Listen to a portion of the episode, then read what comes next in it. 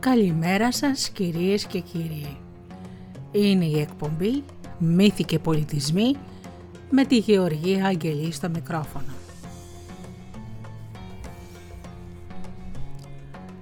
Παραμύθια, μυθολογία και ιστορίες από όλο τον κόσμο.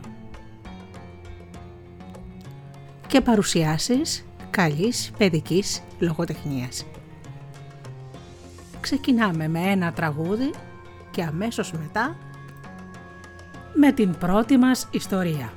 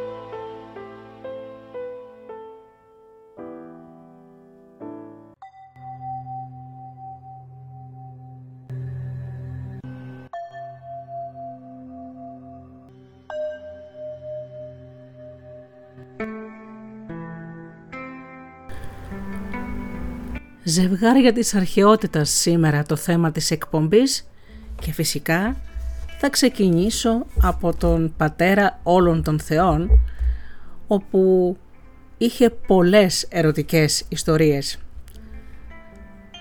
Θα σας αφηγηθώ πρώτα τον έρωτά του με τη γυναίκα του την Ήρα. Οι περισσότερες διηγήσεις λένε πως η πραγματική γυναίκα του Διός ήταν η αδελφή του, σύζυγός του, Ήρα. Το όνομα αυτό σήμαινε κάποτε κυρία. Η Ήρα διάλεξε τον νεότερο αδερφό της για σύζυγό της, αμέσως όταν γεννήθηκε. Ο ρόλος της θεάς στην απόφαση αυτή αναφέρεται επίσης σε ένα ομυρικό ύμνο, όπου η Ήρα παρακινεί το Δία να επαναλάβουν το γάμο τους. Αυτό έγινε στην υψηλότερη κορυφή της μικρασιάτικης οροσυράς Ήδης, στο Γάργαρο. Το περιστατικό του το ολόκληρο, δηλαδή η σχετική διήγηση για την αποπλάνηση και το αποκοίμισμα του Διός, ανήκει επίσης στη μυθολογία. Έχει όμως τη σημασία του μόνο στο έργο του ποιητή. Στην αποπλάνηση ανήκει κάποια ερωτική μαγεία. Η Ήρα επισκέφτηκε την Αφροδίτη και πήρε από αυτήν τον κιστόν ήμαντα, τη μαγική ζώνη δηλαδή που φορούσε η θεά του έρωτα. Σε αυτή την επίσκεψη συνέβη το βήθισμα του πατέρα χρόνο από τον Δία κάτω από τη γη και τη θάλασσα. Τότε ο Ζεύς και η Ήρα ζούσαν στο παλάτι του ωκεανού και της Τιθίος που από τα χέρια της Ρέας πήραν και προφύλαξαν τα θεία παιδιά. Το αδελφικό ζευγάρι έκαμε τους γάμους του μυστικά χωρίς να το ξέρουν οι γονείς. Σύμφωνα με μία άλλη ιστορία, ο γάμος έγινε φανερά στον ωκεανό, στη δυτική άκρη της γης. Εκεί βρισκόταν στο παλάτι του Διός και το κρεβάτι του. Εκεί πήγαν όλοι οι θεοί με τα δώρα του γάμου. Η γη πρόσφερε τα χρυσά μήλα που μας είναι γνωστά με το όνομα μήλα των Εσπερίδων.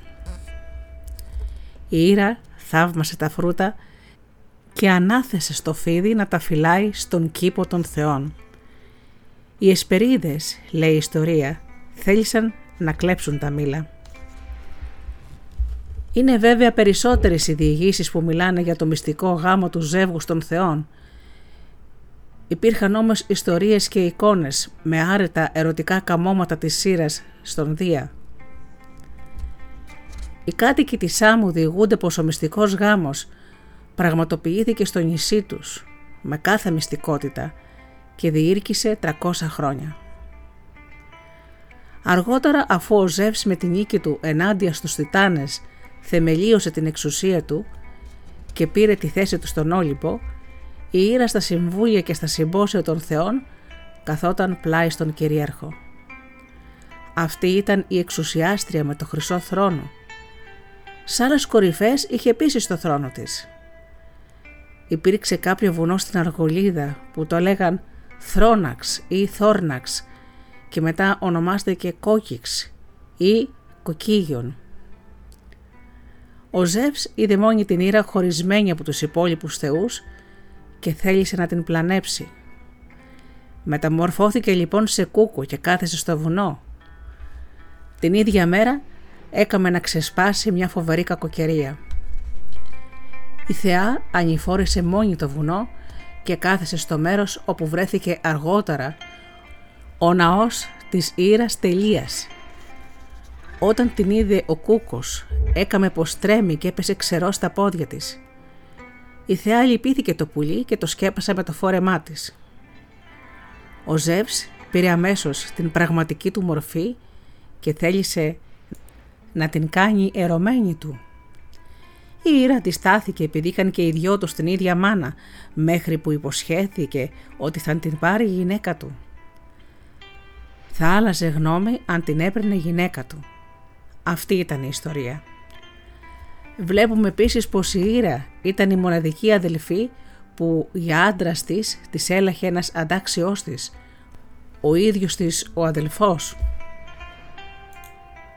Σε εμάς τους θνητούς η κοινή μάνα θα ήταν αντίθετα ένα εμπόδιο. Ο ιερός γάμος έγινε στο κυθερώνα της Βιωτίας, λέει άλλη διήγηση. Εκεί ο Ζεύς πήγε τη γυναίκα του από την Εύβοια.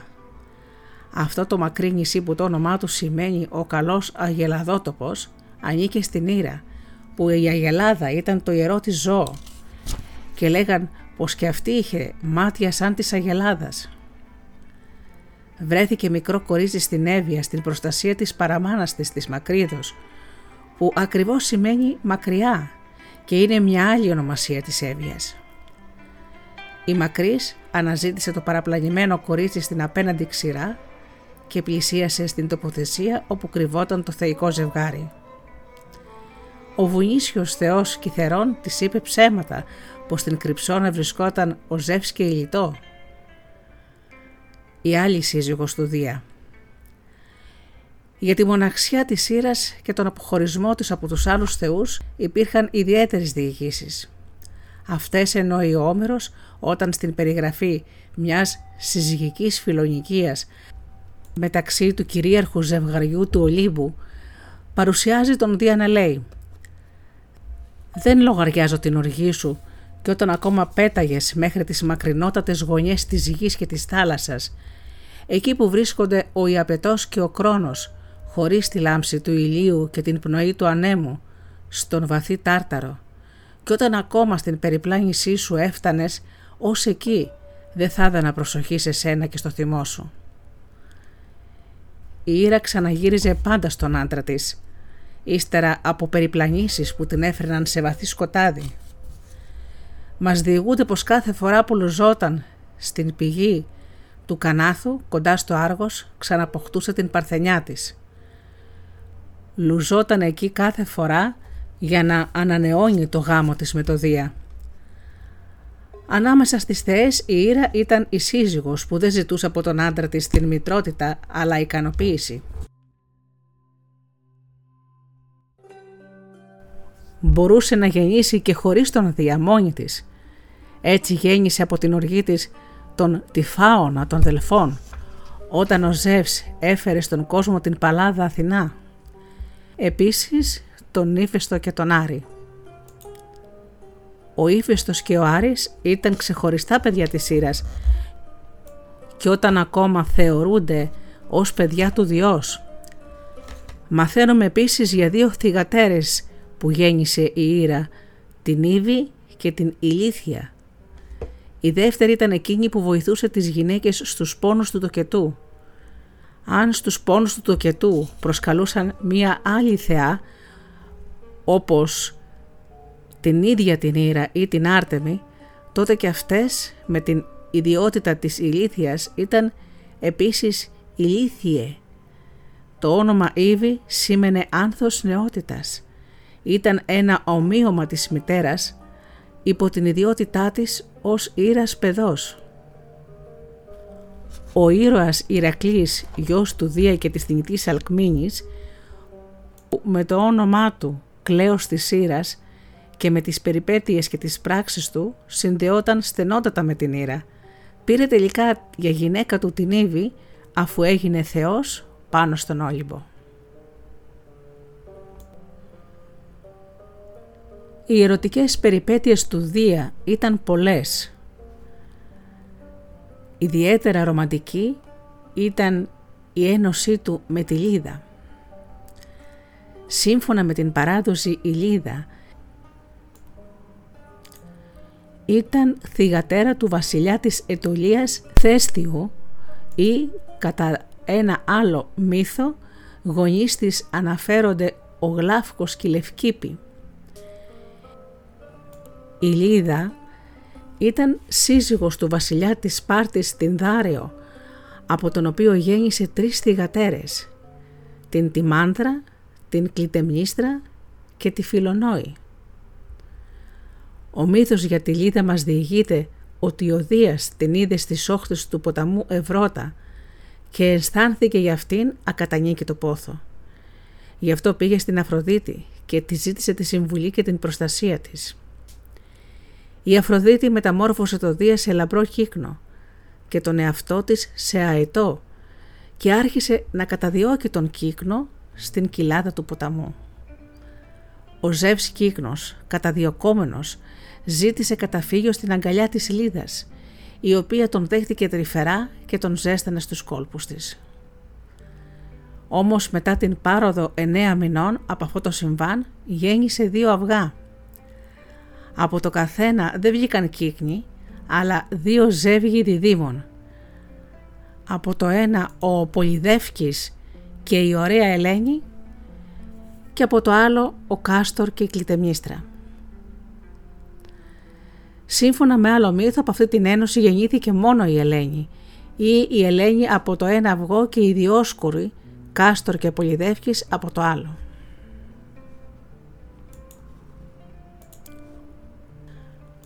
Ο Απολόδωρος αναφέρει σχετικά με το μύθο της Λίδας. Ο Τινδάρεος κοιμήθηκε με τη Λίδα την ίδια βραδιά που αυτή είχε κοιμηθεί με τον Δία και γέννησε τρία παιδιά.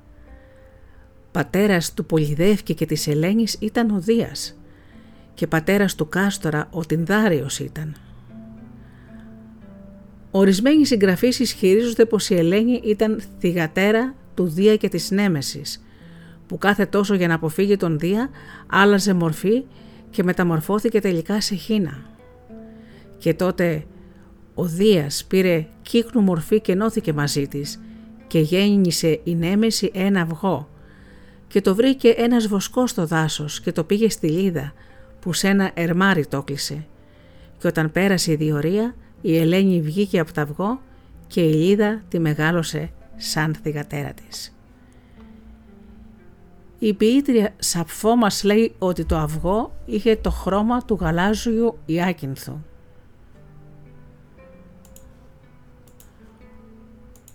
Ο πρώτος ομυρικός ύμνος στους Διόσκουρους μας παραδίδει «Ήμνησε μου σαλίγια τον Κάστορα και Πολυδεύκη, τους Τινδαρίδες που γεννήθηκαν από τον Ολύμπιο Δία, που κάτω από την κορυφή του ταΐγετου η πότινη αλήθεια τους τεκνοποίησε, όταν κρυφά δαμάστηκε από τον κελενέφελο κρονίωνα. Για τα παιδιά του Δία, Ω ηλικοπίδες, μιλήστε μουσες, τους τυνταρίδες, τα αγλά τέκνα της καλισφύρου λίδας, τον κάστορα, τον υπόδαμον και αμόμη τον πολυδεύκη, αυτούς που κάτω από την κορυφή του ψηλού όρου στα ήγε του, σαν έσμιξε ερωτικά με τον κελενέφελο κρονίωνα, τους τεκνοποίησε σωτήρας των επιχθονίων ανθρώπων.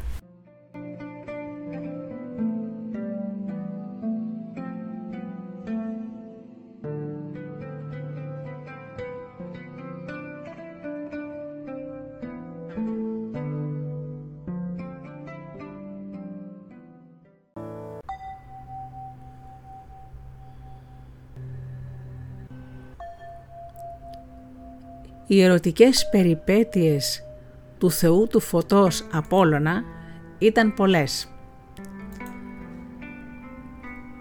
Θα αναφερθώ σε δύο από αυτές. Ξεκινώ με τη Δάφνη. Ο Απόλλωνας ερωτεύτηκε παράφορα τη Δάφνη. Ήταν μία από τις νύμφες που βρισκόταν στο πλευρό της δίδυμης αδελφής του Άρτεμις η Δάφνη ήταν η κόρη του ποταμού ποινιού και της Γέας. Ακολουθούσε πιστά τη θεά του κυνηγιού και περά τις πιέσεις του πατέρα της για να παντρευτεί ήταν ανένδοντη. Η Άρτεμις ήταν παρθένα και προτιμούσε να περνάει το χρόνο μέσα στα δάση. Η Δάφνη ήταν πολύ όμορφη και είχε πολλές κατακτήσεις, αλλά δεν παρέκλεινε από το βίο της Άρτεμις. Μάταιο ο Απόλλωνας προσπαθούσε να την κατακτήσει. Κάθε μέρα την κυνηγούσε μέσα στο δάσος και της εκδήλωνε τα αισθήματά του. Η νεαρή όμως δεν υπέκυπτε στη γοητεία του. Η επιμονή του Απόλλωνα άρχισε να κουράζει τη Δάφνη. Μια μέρα λοιπόν άρχισε να την κυνηγά για να την πιάσει και να την κάνει ερωμένη του. Όταν κατάλαβε η Δάφνη ότι δεν θα ξέφευγε εύκολα από τον Απόλλωνα, ζήτησε τη βοήθεια του πατέρα της. Και ο ποινιός της έκανα το χατήρι και σε συνεργασία με τη Γέα τη μεταμόρφωσε σε ένα μοσχομεριστό δέντρο. Τα πόδια της ρίζωσαν στη γη, τα χέρια της έγιναν κλαδιά και τα μαλλιά της φύλλα μυρωδάτα. Ο Απόλλωνας στη θέα του δέντρου στενοχωρήθηκε πολύ που έχασε την αγαπημένη του. Έκοψε ένα από τα κλαδιά του και το έβαλε στο κεφάλι του. Η φουντοτή Δάφνη έγινε το αγαπημένο δέντρο του Θεού. Ο δαφνοστεφανωμένος Θεός ως ένδειξη της αγάπης του καθιέρωσε το φυτό να είναι ιερό και σύμβολο λατρείας. Η Δάφνη έγινε συνώνυμο της ειρήνης και το χρησιμοποιούσαν για να στεφανώνουν τους νικητές των αθλητικών αγώνων. Ο ανεκπλήρωτος έρωτας του Απόλλωνα για την ύμφη, σύμφωνα με το μύθο, ήταν η εκδίκηση του νεαρού έρωτα στον Απόλλωνα. Ο έρωτας είχε εκνευριστεί από τον Απόλλωνα σε μία συνάντηση που είχαν. Για να τον τιμωρήσει, του έστειλε το χρυσό βέλος της αγάπης και στη Δάφνη ένα άλλο από μολύβι. Έτσι ο Απόλλωνας έχασε τον ύπνο του από έρωτα για τη Δάφνη, όμως εκείνη δεν αισθανόταν τίποτα γιατί η καρδιά της είχε γίνει πέτρα. Μία άλλη ερωτική περιπέτεια του Απόλλωνα ήταν με την Κορονίδα. Η σκηνή δεν εκτιλήσεται στην Επίδαυρο αλλά στη Βόρειο Θεσσαλία όπου ζούσε η Κορονίδα. Ενώ δέχτηκε η Κορονίδα τον έρωτα του Απόλλωνα, προσέβαλε τον Θεό Απόλλωνα με τον πιο ακραίο τρόπο. Τον πρόδωσε και μάλιστα με έναν θνητό. Ήταν συνήθεια για τις κοπέλες που ενώνονταν με Θεό να παντρεύονται θνητό μετά τη γέννηση του καρπού εκείνου του ένδοξου έρωτα. Τόσο ο θείος αγινευτής όσο και ο θνητός σύζυγος δέχονταν αυτόν τον ειρηνικό συμβιβασμό. Η κορονίδα όμως, κυριευμένη από ένα παράλογο πάθος, δεν ακολούθησε το έθιμο. Γράφει λοιπόν ο Πίνδαρος αυτή τον καταφρόνωσε και άμυαλα πλάγισε μάλλον κρυφά από τον πατέρα της και αφού είχε σμίξει πιο πριν με το μακρεμάλι φίβο, έχοντας μέσα της το αγνό σπέρμα του Θεού, δεν περίμενε να έρθει το τραπέζι του γάμου, ούτε το τραγούδι των πολύφωνων ημενέων που συνηθίζουν να ψάλουν οι συνομήλικες φίλες της στο δειλινό. Ποθούσε εκείνον που έλειπε, όπως πολλοί το παθαίνουν. Μες στους ανθρώπους υπάρχουν άμυαλοι, γιατί ντροπιάζοντας τους δικούς τους, κοιτάζουν όσα βρίσκονται μακριά, κυνηγώντας του κάκου ελπίδες άκαρπες. Σε τέτοια μεγάλη τύφλωση επέπεσε η καλύπεπλη κορονίδα γιατί πλάγιασε στο κρεβάτι κάποιου ξένο που ήρθε από την Αρκαδία. Αυτός ο θνητός λοιπόν που πλάγιασε μαζί του η κορονίδα λεγόταν Ίσχυς και το γεγονός ότι αποπλάγισε την ερωμένη ενός Θεού του χάρισε αθάνατη φήμη αλλά προκάλεσε και το θάνατό του καθώς ο Απόλλωνας τον τιμώρησε για την ασεβή του πράξη Τη μοιχεία κατήγγειλε στο Θεό ένα κοράκι, το ιερό πουλί του Θεού, που τότε περηφανευόταν για το κάτασπρο φτερωμά του. Είναι μια πανάρχια λεπτομέρεια του μύθου, η οποία μαρτυρείται ήδη στον Ισίωδο. Η διήγηση της καταγγελίας και των συνεπειών της για το μεγάλο και υπέρμετρο ζήλο αγγελιοφόρο άρεσε κυρίως στον Οβίδιο, τον ποιητή των κρυφών ερώτων και των μεταμορφώσεων, μετά από το μακρύ ταξίδι του το κοράκι διηγήθηκε στον κύριό του ότι είδε την κορονίδα να πλαγιάζει με τον ξένο. Όταν ο εραστής Θεός άκουσε για το έγκλημα, του έπεσε από το κεφάλι το δάφνινο στεφάνι, έχασε μονομιά στο φως του, το πλήκτρο της λύρας και το χρώμα του και η οργή φούντωσε μέσα στην ψυχή του. Άδραξε το πιστό του όπλο τέντωσε τη χορδή του τόξου και με τη σαΐτα που δεν συγχωρεί τρύπησε εκείνο το στήθος που τόσες φορές είχε σφίξει στην αγκαλιά του. Το κοράκι έλπιζε να ανταμυφθεί για την αλήθεια που είπε, μα ο Θεός του απαγόρευσε από εκεί και πέρα να είναι άσπρο. Κατά τον Πίνδαρο, αντίθετα τη θανατική ποινή της άπεστης, εκτέλεσε η σαϊτεύτρια Άρτεμη, από αλληλεγγύη προς τον αδερφό της και από εχθρότητα για κάθε κοπέλα που έδειχνε μεγάλη κλίση προς τις ερωτικές απολαύσεις. Αλλά ο αυστηρός ημινητής της θεϊκής παντοδυναμίας δεν θεωρεί άξια αναφοράς ούτε την επέμβαση του πολυλογά κόρακα. Κάνοντας μόνο ένα φευγαλαίο πενιγμό για τον καταδότη, μεταμορφώνει το μύθο με το εγκόμιο της άπειρης γνώσης που χαρακτηρίζει τη θεϊκή διάνοια. Μα η κορονίδα δεν ξέφυγε το μάτι του Θεού. Ο βασιλιάς του ναού Λοξίας, καθώς βρισκόταν στο μαντίο που δέχεται θυσίες, το νιώσε αλάθευτο, είχε σύμβολο για την απόφασή του, τον παντογνώστη νου του, ψέματα δεν τον πιάνουν. Δεν τον ξεγελάει θνητός η Θεός, με σκέψεις και με πράξεις. Έτσι λοιπόν, μετά την ένωση του Απόλλωνα και της Κορονίδας, γεννήθηκε ο Ασκληπιός, ο περίφημος θεός της ιατρικής.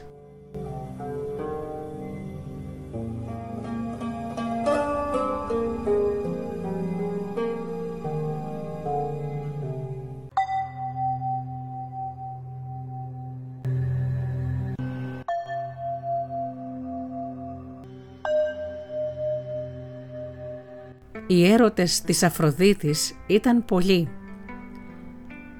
θα σας πω τώρα την ερωτική της ιστορία με τον Άδωνη. Η ιστορία για τον νεαρό εραστή της Μεγάλης Θεάς, του Έρωτα, συνδεόταν σε μας και ασφαλώς σε κάθε ανατολική περιοχή από όπου πάρθηκε στη Συρία, την Κύπρο, τη Μικρά Ασία, με την ιστορία ενός δέντρου. Διηγόταν για κάποιο αραβικό θάμνο με το όνομα Μύρα ή Σμύρνα, που οι λαοί της αρχαιότητας εκτιμούσαν τη λεπτή μυρωδιά του ρετσινιού του. Αυτή η ρητίνη ονομαζόταν Μύρα ή Σμύρνα. Η διοίκηση λέει πως η Μύρα ή Σμύρνα ήταν κόρη κάποιου βασιλιά του Λιβάνου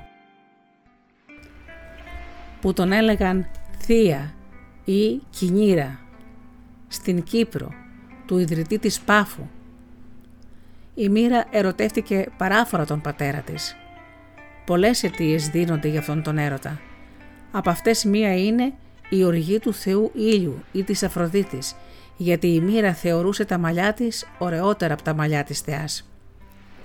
Η κόρη πέτυχε να ξεγελάσει τον πατέρα της, να τον μεθύσει.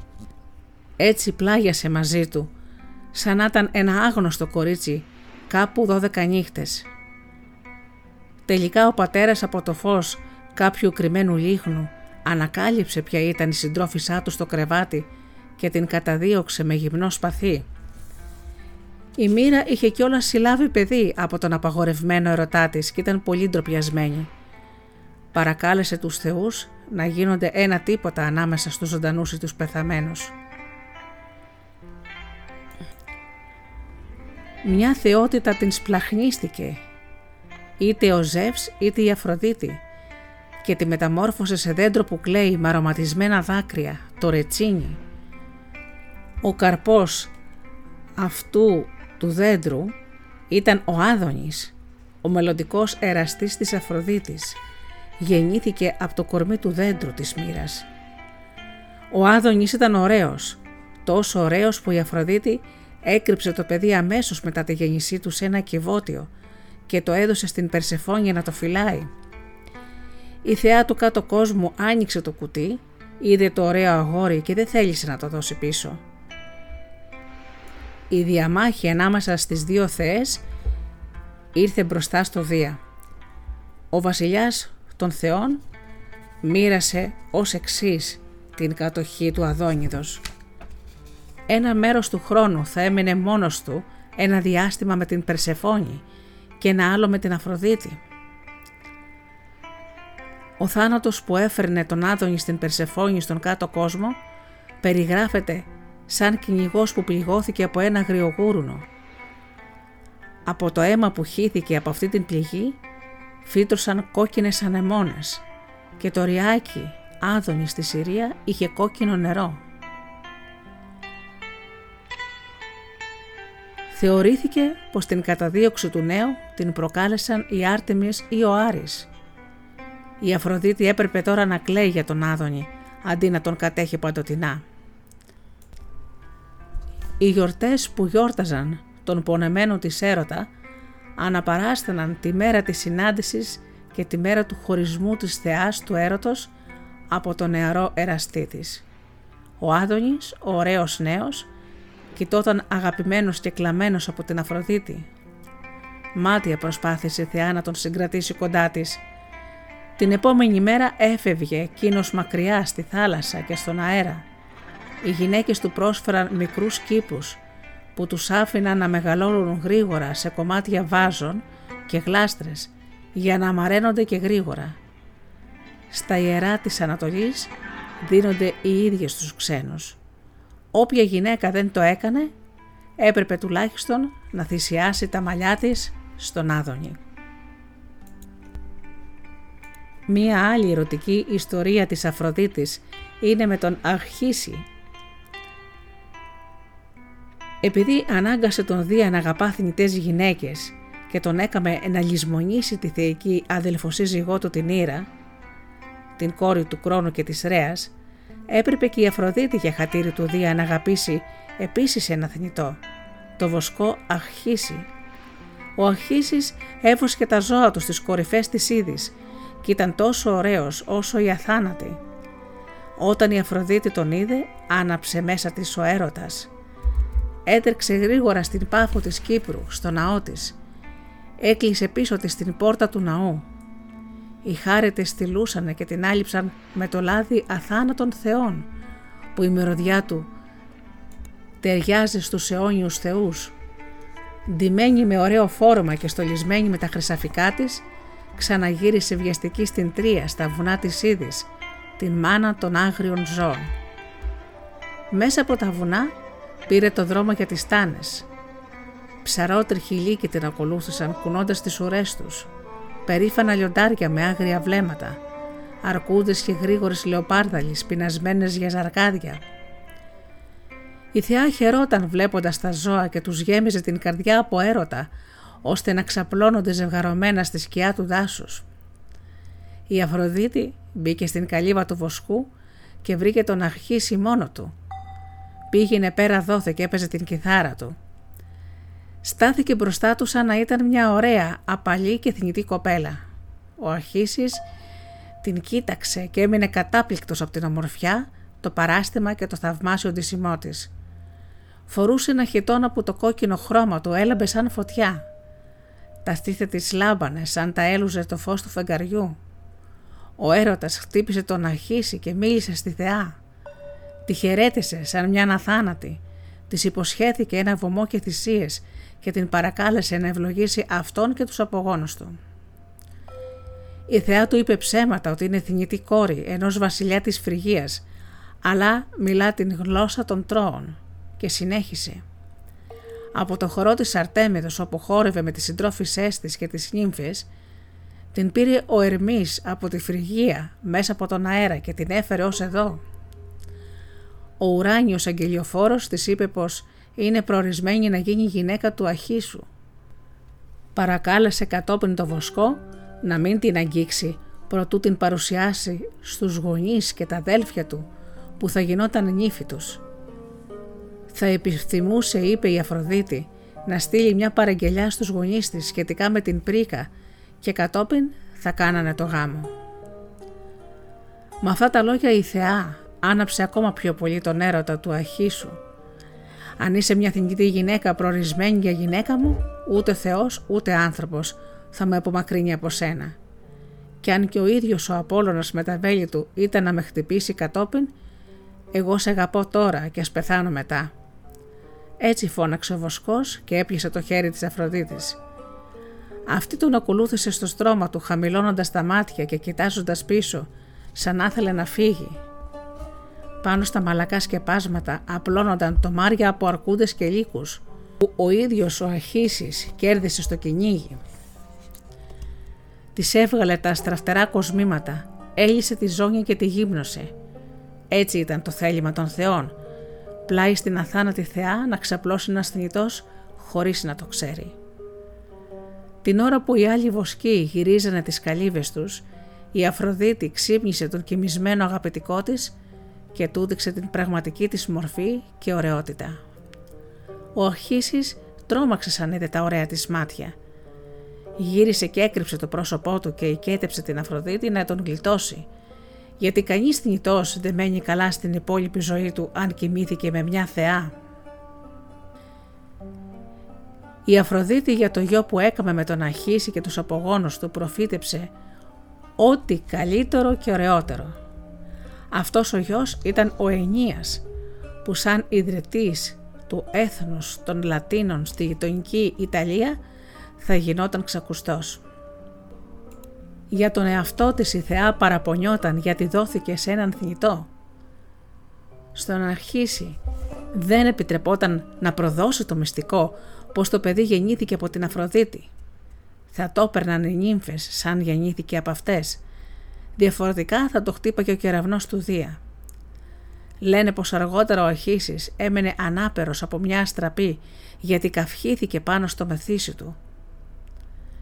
Υπάρχει επίσης και μια άλλη διήγηση πως ο Αχίσης τυφλώθηκε γιατί είδε τη θεά γυμνή. Οι μέλισσες του έβγαλαν τα μάτια.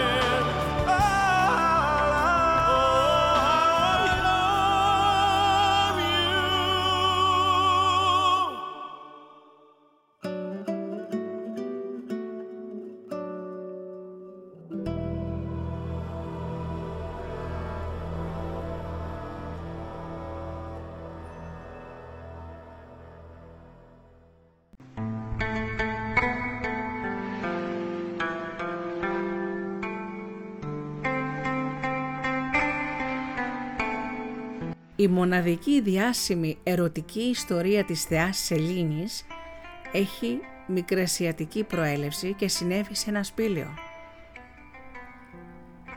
διηγούνται ότι η Σελήνη ερωτεύτηκε τον Ενδημίωνα. Όταν εξαφανίστηκε πίσω από τις οροσυρές του Λάτμου στη Μικρά Ασία, επισκέφτηκε τον αγαπημένο της τον Ενδημίωνα που κοιμόταν εκεί σε μια σπηλιά. Όλες οι παραστάσεις δείχνουν τον Ενδημίωνα βοσκό ή κυνηγό σαν ωραίο θεό. Του δόθηκε αιώνιος ύπνος, αρχικά βέβαια από το θεά Σελήνη, για να μπορεί να τον βρίσκει και να τον φυλάει στη σπηλιά. Το όνομα Ενδημίων δηλώνει αυτόν που βρίσκεται μέσα και συνευρίσκεται με την αγαπημένη του, σαν μέσα σε ένα κοινό ένδυμα. Ένας μεταγενέστερος συγγραφέας λέει πως ο φτερωτός θεός ύπνος ερωτεύτηκε τον Ενδημίωνα. Ο ύπνος χάρισε στο νέο τη δυνατότητα να κοιμάται με ανοιχτά τα μάτια. Σύμφωνα με τις διηγήσεις μας, ο Ενδημίων ήταν βασιλιάς της Ηλίας και της χώρας των Ολυμπιακών Αγώνων, που όπως γνωρίζουμε ιδρύθηκαν εκεί από έναν ιδέο δάχτυλο. Ο Ενδημίων συγκινεύει περισσότερο με έναν δάχτυλο παρά με τον Άδωνη. Με τη Σελήνη γέννησε 50 θυγατέρες, όσοι δηλαδή είναι και οι μήνες μιας Ολυμπιακής περίοδου. Ο αιώνιος ύπνος του ήταν δώρο του Δία που το επέτρεψε να ορίζει τον ατομικό του θάνατο. Ο ίδιος λοιπόν διάλεξε αυτή την κατάσταση αντί του θανάτου. Για άλλους αυτό ήταν μια τιμωρία, γιατί όταν ο Δίας τον ανέβασε στον ουρανό, συμπεριφέρθηκε στην ήρα όπως ο Ιξίων, την επιθύμηση δηλαδή ερωτικά. Βλέπουμε ότι η θεά της Σελήνης δεν εμφανίζεται μόνο με το όνομα Σελήνη, αλλά μπορούσε να έχει το αξίωμα της βασίλισσας των θεών.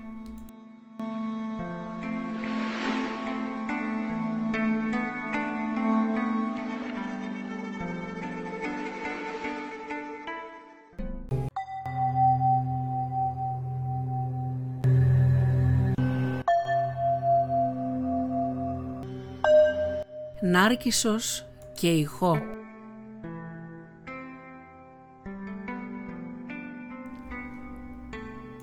Ο Νάρκισσος καταγόταν από τη Βιωτία. Ήταν το παιδί ενός βιασμού, καθώς ο ποταμός Κεφισός εγκλώβησε την νύμφη Λεριώτη στα νερά του και την άφησε έγκυο στο παιδί του. Όταν γέννησε πήγε στον Τηρεσία να πάρει χρησμό για το μέλλον του. Η πρόβλεψη έλεγε ότι ο Νάρκισσος θα ζήσει μέχρι τα γεράματα αρκεί να μην γνωρίσει τον εαυτό του. Όταν μεγάλωσε ήταν τόσο όμορφος που προκαλούσε τον θαυμασμό όλων. Περιφερόταν στα δάση και κυνηγούσε τα ζώα. Όλες οι νύμφες τον ήθελαν, αλλά ο Νάρκισσος τις αγνοούσε και δεν ανταπέδιδε τα αισθήματά τους.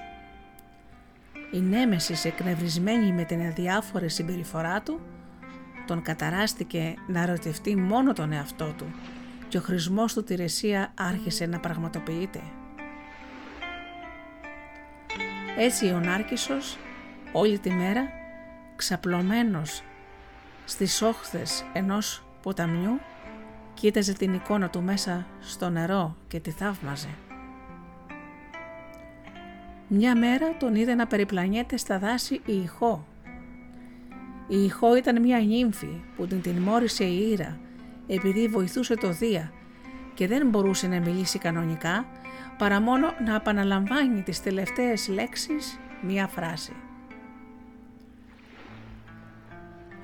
Όπου πήγαινε ο Νάρκισσος, η ηχό τον ακολουθούσε σιωπηλή. Μια μέρα που κυνηγούσε ελάφια άκουσε ένα θόρυβο.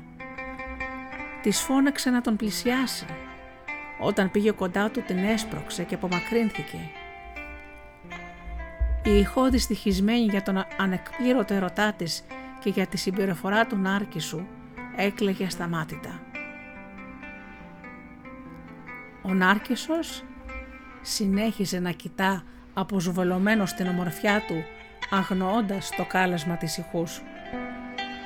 Αλλά όταν προσπάθησε να αγγίξει το όμορφο πρόσωπο που έβλεπε στο νερό έπισε και πνίκηκε.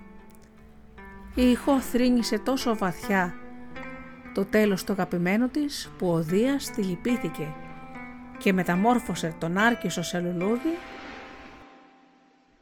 και την ηχό σε φωνή.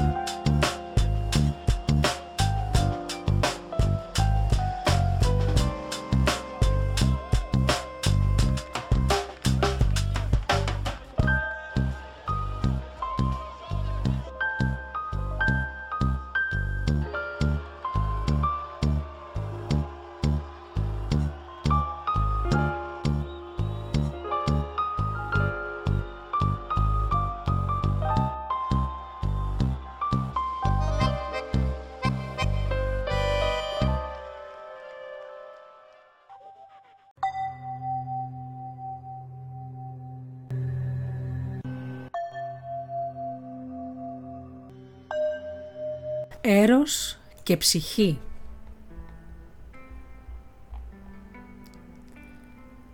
Η ψυχή, η προσωποποίηση της ψυχής ήταν η νεότερη από τις τρεις όμορφες κόρες του βασιλιά της Σικελίας. Λέγεται ότι η ψυχή ήταν τόσο εκπληκτικά όμορφη που επισκίαζε ακόμα και την Αφροδίτη, τη θεά της ομορφιάς και του έρωτα.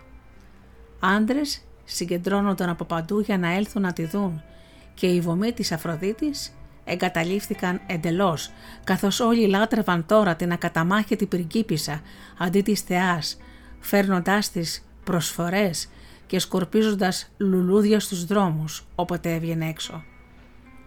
Η ξεχασμένη Αφροδίτη εξαγριώθηκε με την ψυχή, ακόμα και αν το κορίτσι δεν μπορούσε να κάνει τίποτα για ό,τι συνέβαινε κάλεσε το γιο της τον έρωτα και του έδωσε την εντολή να κάνει την ψυχή να ερωτευτεί τον κατώτερο και πιο αξιοκαταφρόνητο άντρα που θα μπορούσε να βρει. Στο μεταξύ η ψυχή υπέφερε τρομακτικά από την αφοσίωση που συσσωρεύτηκε πάνω της. Τη λάτρευαν, την εγκομίασαν, αλλά κανένας δεν τολμούσε να τη ζητήσει σε γάμο, γιατί ο έρωτας είχε δηλητηριάσει τις ψυχές των ανδρών ώστε να μην την επιθυμούν ενώ οι μεγαλύτερες αδερφές της έκαναν ευτυχισμένους γάμους με όμορφους πρίγκιπες, η αξιολύπητη ψυχή καθόταν μόνη της στο σπίτι, αναθεματίζοντας μυστικά την ομορφιά της. Ο πατέρας της συμβουλεύτηκε ένα μαντίο του Θεού το Απόλλωνα που τον καθοδήγησε να πάρει την ψυχή ντυμένη με νηφικό φόρεμα σε ένα ψηλό βουνό όπου έπρεπε να περιμένει την άφηξη του γαμπρού θα ήταν ένας δράκος που πετούσε φωτιές και γέμιζε με τρόμα ακόμα και τους θεούς. Τρομαγμένος ο πατέρας της ψυχής υπάκουσε τις συμβουλές του χρησμού και με διάθεση γενικού πένθους το κορίτσι οδηγήθηκε μακριά από το σπίτι της. Η ψυχή προσπάθησε να παρηγορήσει τους γονείς της, αλλά παρέμειναν συντετριμένοι στο θλιβερό παλάτι τους. Η ίδια η ψυχή περίμενε στο ψηλό βουνό κλαίγοντας αλλά ο Ζέφυρος, ο ευγενής δυτικός άνεμος, τη σήκωσε και τη μετέφερε σε μια όμορφη κοιλάδα, όπου έπεσε σε βαθύ ύπνο πάνω στο φρέσκο γρασίδι. Όταν ξύπνησε ανακάλυψε ένα ωραίο δάσος, μία πηγή που έβγαζε καθαρά νερά και ένα εκθαμβωτικό παλάτι, χτισμένο από τους θεούς, η τύχη του οποίου ήταν διακοσμημένη με σκαλίσματα που αναπαραστούσαν όλα τα είδη των άγριων ζώων. Τα πατώματα ήταν καλυμμένα με θαυμάσια ψηφιδωτά και άλλη τύχη ήταν από ατόφιο χρυσάφι, που σήμαινε ότι ακόμα και αν δεν έλαμπε ο ήλιος, το παλάτι λουζόταν από ένα χρυσό φως. Η ψυχή μπήκε στο παλάτι διστακτικά και την περιποιήθηκαν αόρατοι πυρέτες. Πήρε ένα σύντομο ύπνο, έκανε μπάνιο και απόλαυσε ένα νόστιμο γεύμα και ευχάριστη μουσική. Εκείνη τη νύχτα ένας άγνωστος άντρας την επισκέφτηκε και έσμιξε μαζί της στο κρεβάτι.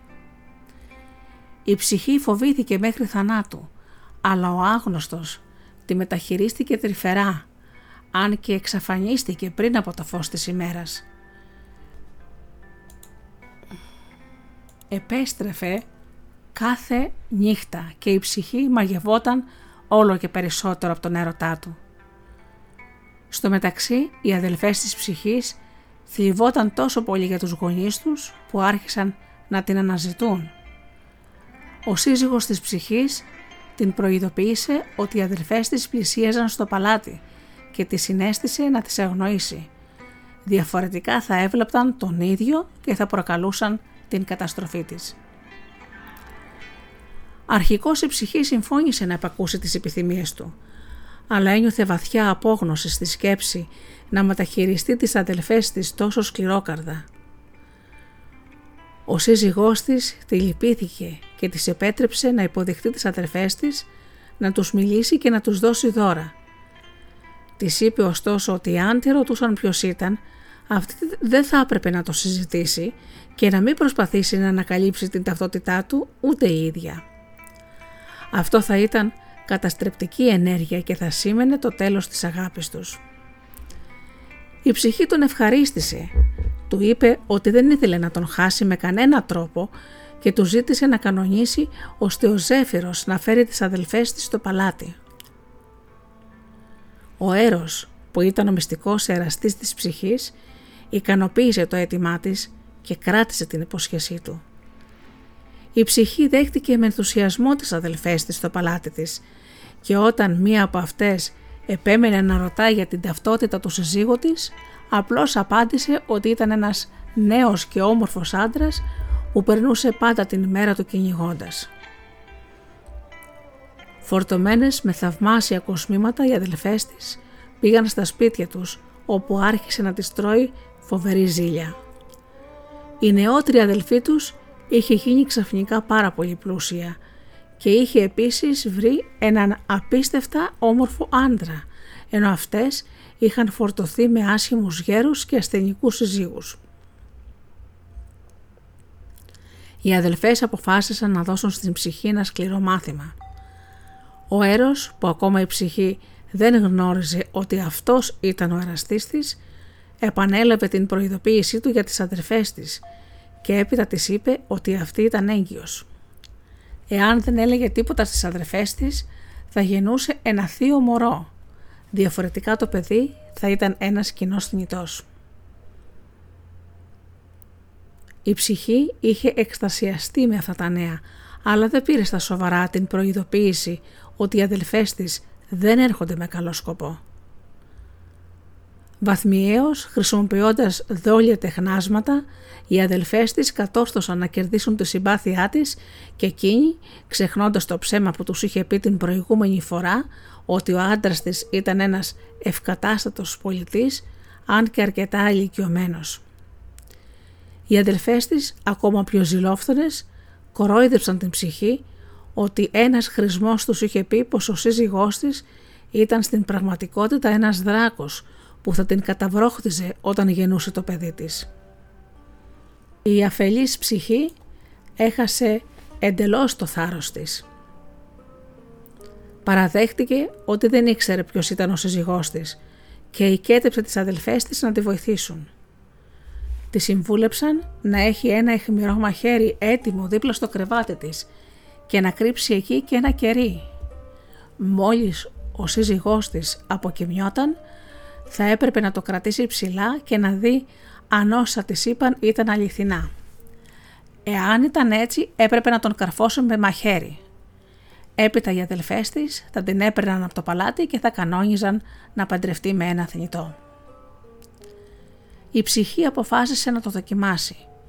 Αλλά όταν κοίταξε το σύζυγό της κάτω από το φως του κεριού είδε ότι ο άντρας της ήταν ο ίδιος ο φτερωτός έρωτας. Το τόξο και τα βέλη του ήταν δίπλα στο κρεβάτι. Από περιέργεια η ψυχή ακούμπησε ένα από τα βέλη του και πληγώθηκε από την άκρη, κάνοντας να ερωτευτεί τον έρωτα σφόδρα. Ωστόσο το κερί έσταξε πάνω στον ώμο του κοιμισμένου έρωτα, ο οποίος ξύπνησε ξαφνιασμένος και πέταξε μακριά, εξαγριωμένος με την ψυχή που δεν κράτησε το λόγο της. Εκείνη πρόλαβε να πιαστεί στο πόδι του και υψώθηκε στον αέρα μαζί του. Όταν η εξάντληση την ανάγκασε να τον αφήσει, ο έρος αναγνώρισε ότι δεν είχε πραγματοποιήσει τις οδηγίες της μητέρας του κατά γράμμα.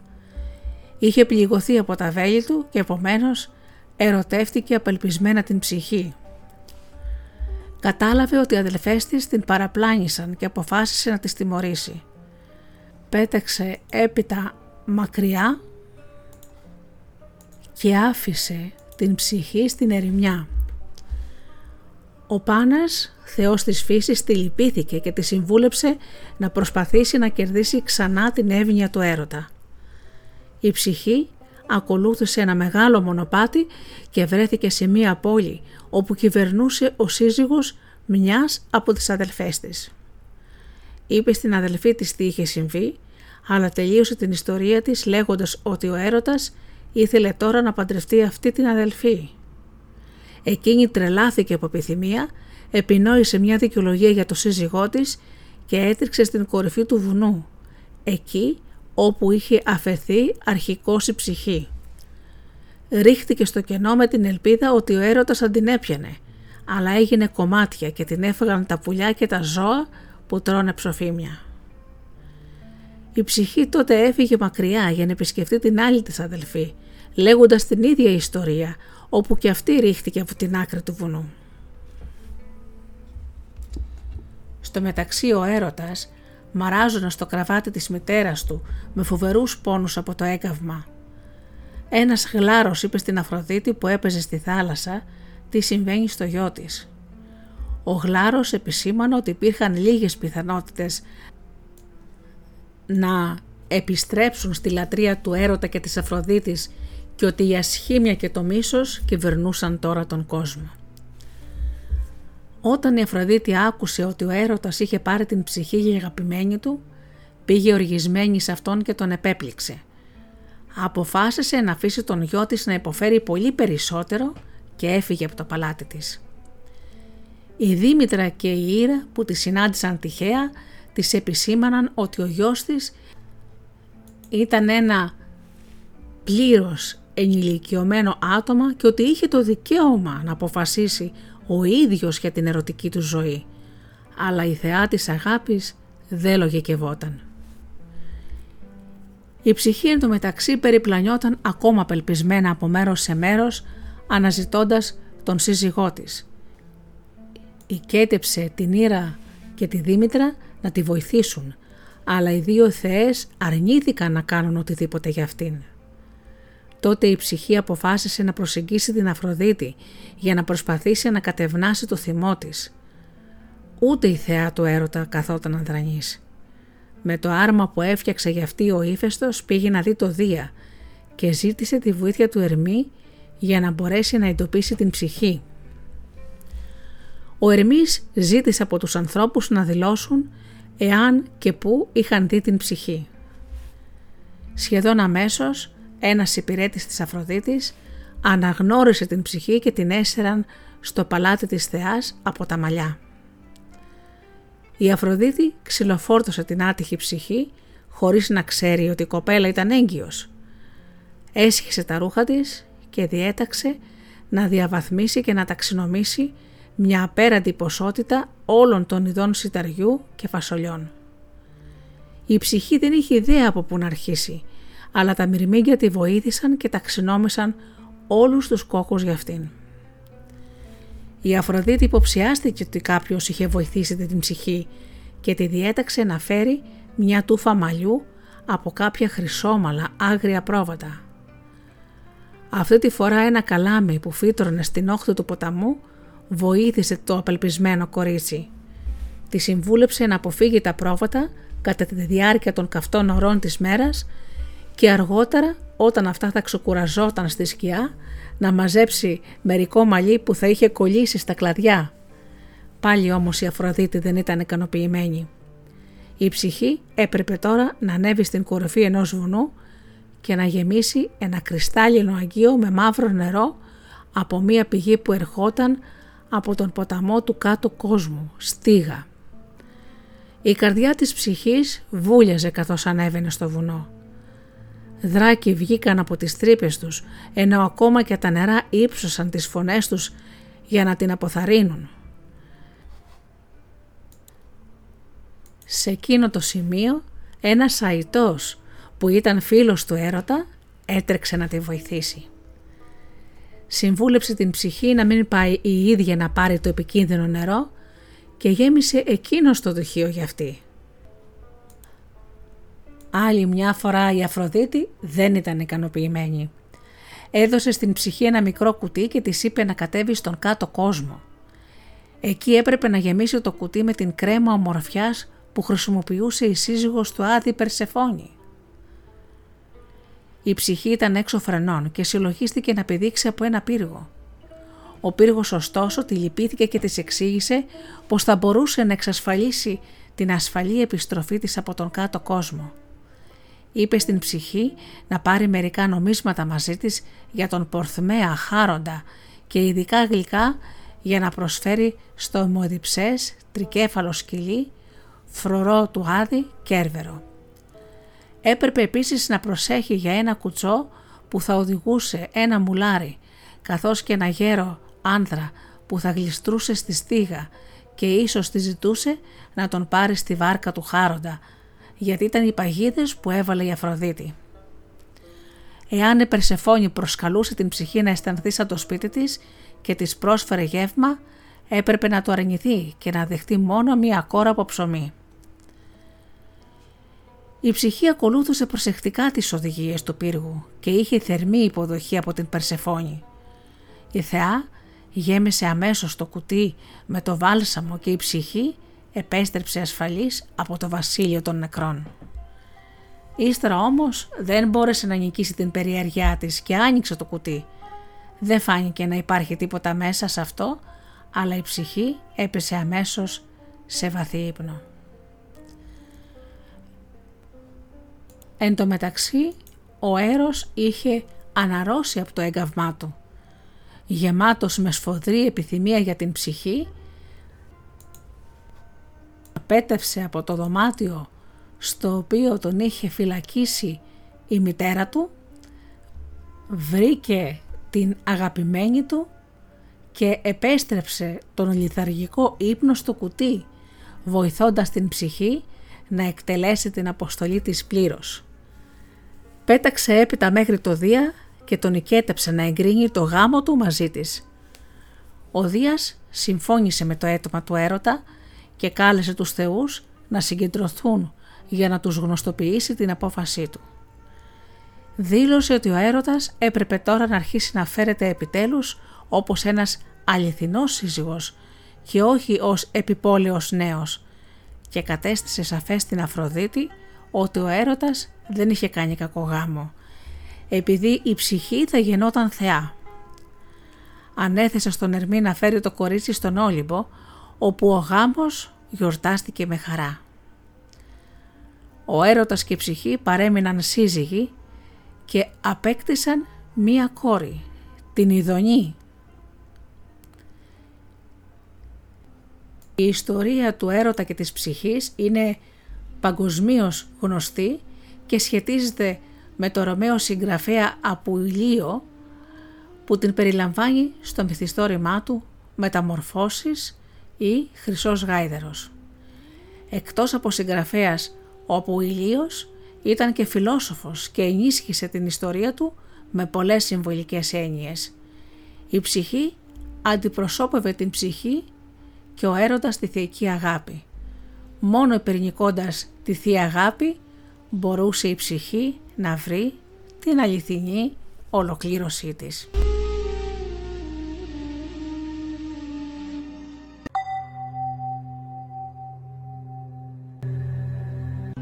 Περσέας και Ανδρομέδα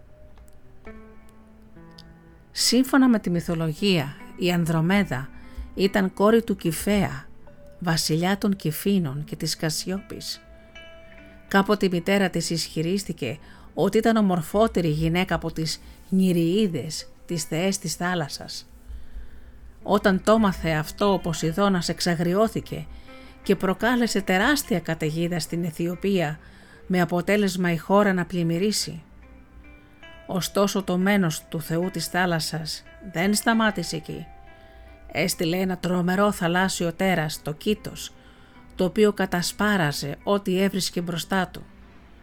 Κανείς δεν μπορούσε να το σταματήσει και τελικά κατέφεγαν για τη βοήθεια στο μαντίο του Άμονα στην Αίγυπτο.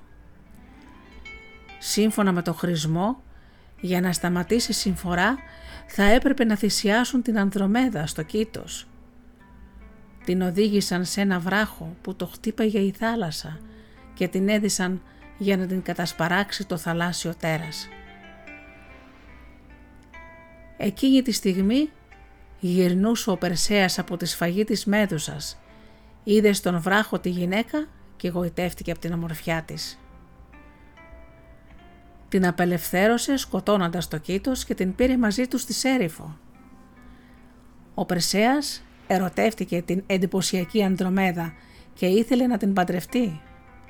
Όμως ο Φινέας που ήταν αδελφός του πατέρας της και μυστήρας της βρέθηκε στον γάμο και καυγάδισε μαζί του με αποτέλεσμα ο Περσέας να του δείξει το κεφάλι τους γοργούς και να μαρμαρώσει.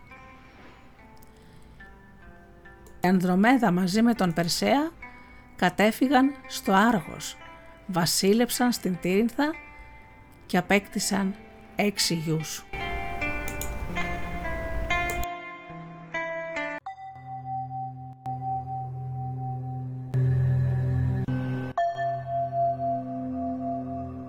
Ηρώ και Λέανδρος Η Ηρώ ήταν η αίρια της Αφροδίτης. Έμενε στη Συστό, στην ευρωπαϊκή πλευρά του Ελίσποντου, τη Θρακική. Ένας νεαρός από την Άβυδο, πόλη της ασιατικής πλευράς των Δαρδανελίων, που την είδε σε μια από τις τελετές του ναού της, ζήτησε να την παντρευτεί παρά τη θέληση των γονιών της. Παντρεύτηκαν κρυφά και για να βλέπονται ήταν αναγκασμένοι να χρησιμοποιούν μεγάλη μυστικότητα. Η Συστός και η Άβυδος βρίσκονται στις δύο αχτές της γειτονικές του Ελίσποντου. Ο Λέανδρος διέσχιζε τη νύχτα κολυμπώντας το στενό του Ελίσποντου που είχε μισή λεύγα πλάτος και το ξαναπερνούσε μια δεύτερη φορά πριν ξημερώσει για να γυρίσει στο ασιατικό ακρογιάλι όσο κρατούσε το καλοκαίρι. Δεν υπήρχε κανένας κίνδυνος για τον άφοβο κολυμβητή, μα το φθινόπορο έφερε τις καταιγίδες. Και ο Λέανδρος, μη μπορώντας να περιμένει εδώ και πολλές μέρες μια στιγμή γαλήνης, ρίχτηκε παρά την τρικυμία στο δρόμο που είχε γίνει τώρα επικίνδυνος. Ταλαντευόμενος πάνω στα κύματα, σε λίγο έχασε τις δυνάμεις του και δεν μπορούσε πια να παλέψει με αυτά. Και όταν καθώς ξημέρωνε η Ηρώ ήρθε από μακριά να δει την απέναντι αχτή, τα κύματα φέρανε στα πόδια της το σώμα του δύστιχου Λέανδρου. Η ιέρια κατάλαβε πάρα πολύ καλά που θα έπρεπε να αποδώσει ετούτον το χαμό. Μέσα στην άμετρη απελπισία της ρίχτηκε τότε και αυτή με τη σειρά της στο βαθύ γυαλό και πνίγηκε.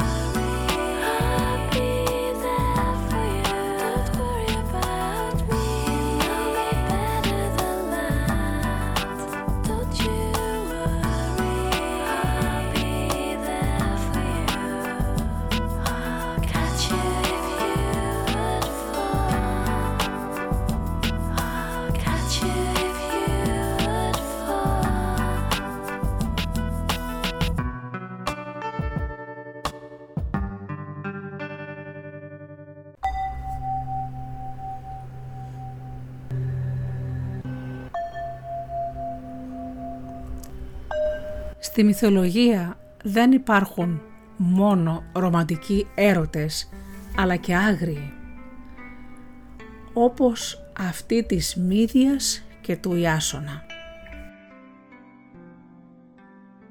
Η Μύδια ήταν κόρη του βασιλιά της Κολχίδας Αιήτη και της Οκεανίδας Ιδίας ή της Εκάτης. Από τη θεία της στην Κύρκη είχε μάθει την τέχνη της μαγείας, την οποία χρησιμοποιούσε σε όλη της τη ζωή. Όταν ο Ιάσονας, αρχηγός της αργοναυτικής εκστρατείας, έφτασε στην Κολχίδα, η Μύδια τον ερωτεύτηκε και έθεσε στη διάθεσή του όλα τα μέσα της τέχνης της, ώσπου ο ήρωας να αποκτήσει το χρυσόμαλο δέρας.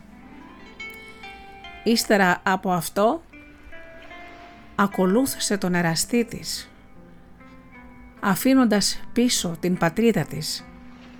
Πήρε όμως μαζί της τον αδελφό της, τον άψυρτο. Όταν ο βασιλιάς Αιήτης άρχισε να τους κυνηγά, η Μύδια για να τον καθυστερήσει, σκότωσε, τεμάχισε τον αδελφό της άψυρτο και σκόρπισε στη θάλασσα τα μέλη του. Ο πατέρας εγκατέλειψε την καταδίωξη και επιδόθηκε στην περισυλλογή των μελών του σφαγμένου παιδιού του. Στην Ιολκό αργότερα ο Ιάσονας την παρακάλεσε να εκδικηθεί τον Πελία φωνιά του πατέρα του και του αδελφού του κατά τη διάρκεια της εκστρατείας του. Η Μύδια τότε έπεισε τις κόρες του Πελία να τεμαχίσουν το σώμα του πατέρα τους και να το βράσουν, γιατί έτσι δήθεν θα κατόρθωναν να τον κάνουν πάλι νέο. Μετά την καταδίωξη του ζεύγους των αραστών από το γιο του Πελία Άκαστο, κατέφυγαν στην Κόρινθο, όπου έζησαν για ένα διάστημα ευτυχισμένοι και έκαναν και δύο αγόρια. Όλα αυτά μέχρι ότου ο Ιάσονας εγκατέλειψε τη Μύδια για να παντρευτεί την κόρη του βασιλιά Κρέοντα Γλάφη. Η Μύδια για να εκδικηθεί την αντίζηλή της, της έστειλε δώρα ένα δηλητηριασμένο χιτόνα σαν δώρο για το γάμο της.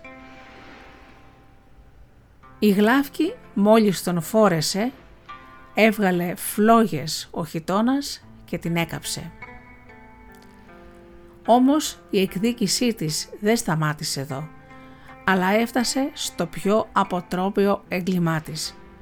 Σκότωσε τα δύο παιδιά της, Φέρετα και Μέρμερο, όπου είχε αποκτήσει με τον Ιάσονα. Μετά ανέβηκε σε ένα άρμα που το έστερναν φτερωτοί δράκοντες και έφτασε στην Αθήνα, όπου πατρεύτηκε με τον Αιγαία και απέκτησε τον Μύδο.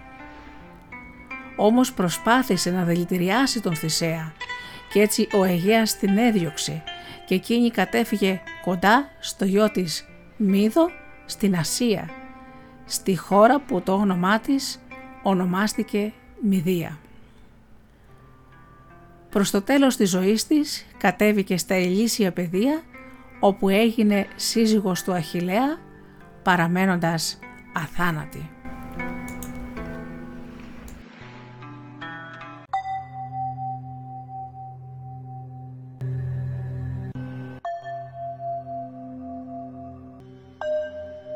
Θησέας και Αριάδνη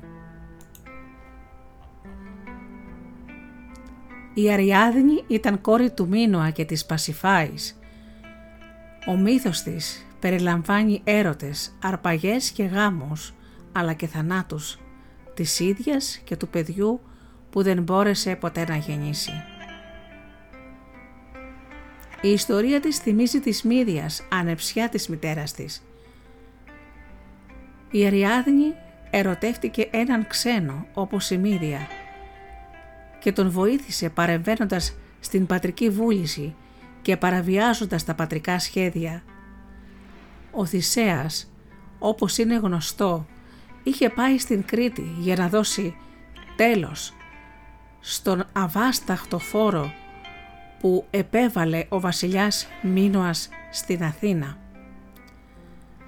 Κάθε χρονιά ζητούσε 7 νέες και 7 νέους για να τους θυσιάσει, να τους βάλει στο λαβύρινθο για να τους καταβροχθήσει ο Μινόταυρος. Ο λαβύρινθος, κατασκεύασμα του δέδαλου, ήταν αδύνατον να μπει κάποιος θνητός και να μπορέσει να ξαναβγεί. Ο Μινόταυρος ήταν ένα μυθικό τέρας με σώμα ανθρώπου, κεφάλι και ουρά τάβρου. Πριν ο Μίνωας γίνει βασιλιάς, ζήτησε από το Θεό Ποσειδώνα ένα σημάδι να αποδεικνύει ότι αυτός και όχι ο αδερφός του έπρεπε να ανεβεί στο θρόνο. Τότε ο Θεός Ποσειδώνας έστειλε ένα πανέμορφο λευκό τάβρο και ζήτησε από το Μίνωα να θυσιάσει αυτόν τον τάβρο στον ίδιο. Ο Μίνωος όμως αντί για αυτόν θυσίασε ένα άλλο τάβρο ελπίζοντας ότι ο Θεός δεν θα το προσέξει. Ο Ποσειδώνας όμως κατάλαβε τι είχε γίνει, εξοργίστηκε και έκανε τη γυναίκα του Μίνωα Πασιφάη να ερωτευτεί τον Ταύρο. Η γυναίκα δεν μπορούσε να ικανοποιήσει το πάθος της και ζήτησε βοήθεια από τον μηχανικό δέδαλο. Αυτός κατασκεύασε ένα κενό ομοίωμα αγελάδας, Πασιφάη μπήκε μέσα σε αυτό, ο Ταύρος ξεγελάστηκε και ζευγάρωσε μαζί της. Από αυτή την ένωση γεννήθηκε ο Μινόταυρος.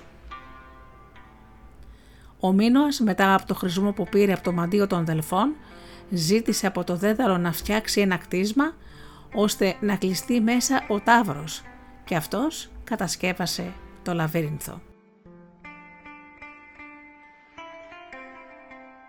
Ας γυρίσουμε τώρα πάλι στο μυθικό ζευγάρι του Θησέα και της Αριάδνης. Είπα λοιπόν πιο πριν ότι ο Μίνωας για να τιμωρήσει τους Αθηναίους επειδή σκότωσαν το γιο του τον Ανδρόγεο κήρυξε πόλεμο στον οποίο νίκησε. Η ποινή των Αθηναίων όρισε κάθε ένα το έτος 7 νέοι Αθηναίοι και 7 νέες Αθηναίες να στέλνονται στην Κρήτη για να κατασπαράζονται από τον Μινόταυρο μέσα στο Λαβύρινθο. Ο Θησέας αποφάσισε να βάλει τέλος σε όλα αυτά και να σαλπάρει για την Κρήτη. Πήρε τη θέση ενός από τους 7 νέους και απέπλευσε μαζί τους από το φάλιρο στις αρχές του μήνα Μουνιχιώνα. Στη Σαλαμίνα επέλεξε ως κυβερνήτη του πλοίου τον ικανότατο Ναυσίθο και ως προορέα τον Φέακα, αφού τότε οι Αθηναίοι δεν είχαν ακόμα ασχοληθεί με την ναυτιλία. Φτάνοντας στην Κρήτη, γνώρισε την κόρη του Μίνωα, την Αριάδνη, και οι δύο νέοι ερωτεύτηκαν. Η Αριάδνη, όπως ήταν φυσικό, θέλησε να βοηθήσει τον αγαπημένο της. Έτσι λοιπόν του έδωσε ένα κουβάρι γνωστό ως ο μύτος της Αριάδνης ώστε όταν ο Αχιλέας έμπαινε στο λαβύρινθο να το ξετυλίγει για να μπορέσει έπειτα αφού σκοτώσει το Μινόταυρο να βρει την έξοδο. Και πράγματι, ο ήρωας στερέωσε τη μια άκρη στην είσοδο του δεδαλώντου κύματος, αναζήτησε, βρήκε τον Μινόταυρο και τον σκότωσε. Μετά ξανατήληξε τον μύτο και κατάφερε να βγει από το λαβύρινθο. Εκμεταλλευόμενοι το σκοτάδι της νύχτας, ο Θησέας και η Αριάδνη και οι υπόλοιποι νέοι δραπέτευσαν στο λιμάνι και πήραν με το πλοίο τους το ταξίδι της επιστροφής.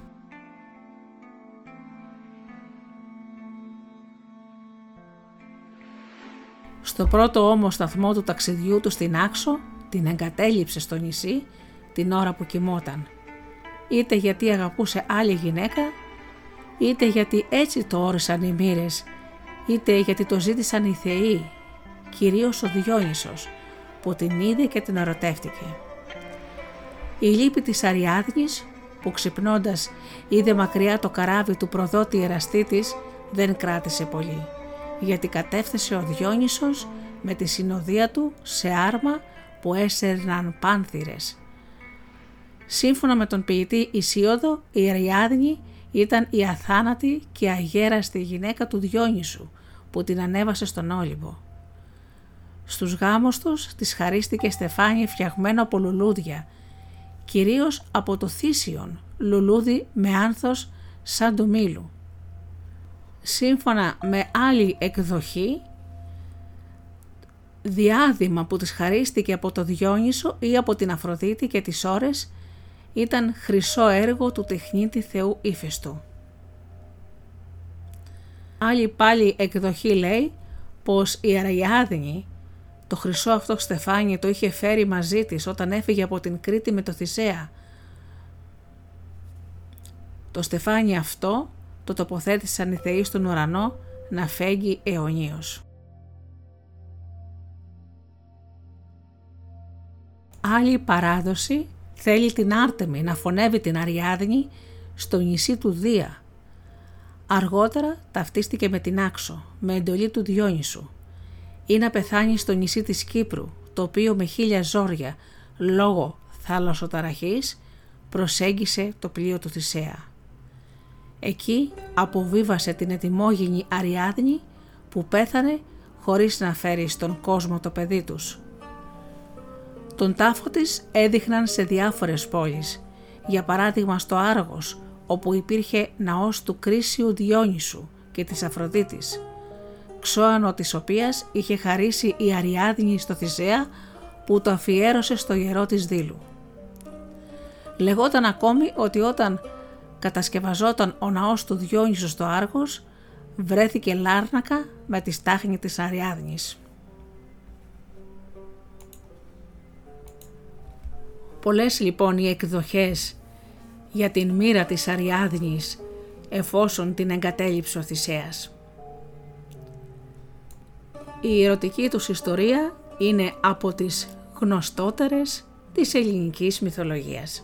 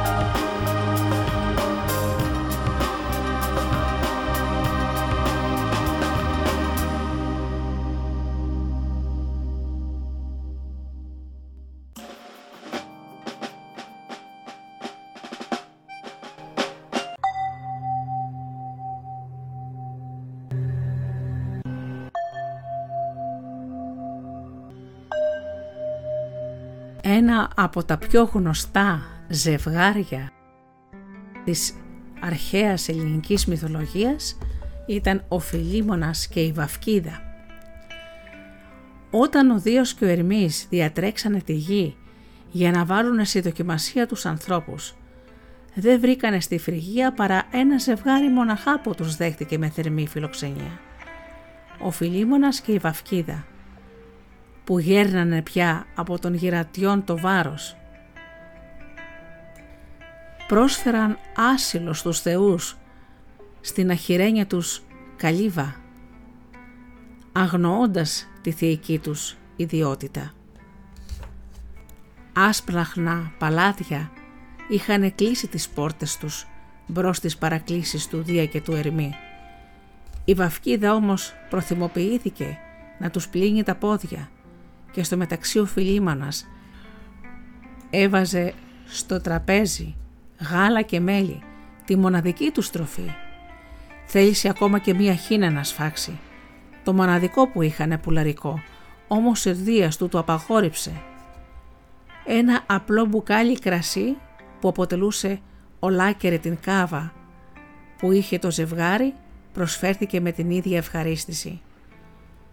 Η μόνη η λύπη των δύο γερόντων ήταν πως δεν μπορούσαν κάτι καλύτερο να προσφέρουν. Μα οι ξένοι τους διαβεβαιώσαν πως η χαρά που κάθονταν στο τραπέζι τους άξιζε περισσότερο για αυτούς από όσα δείπνα των πριγκίπων.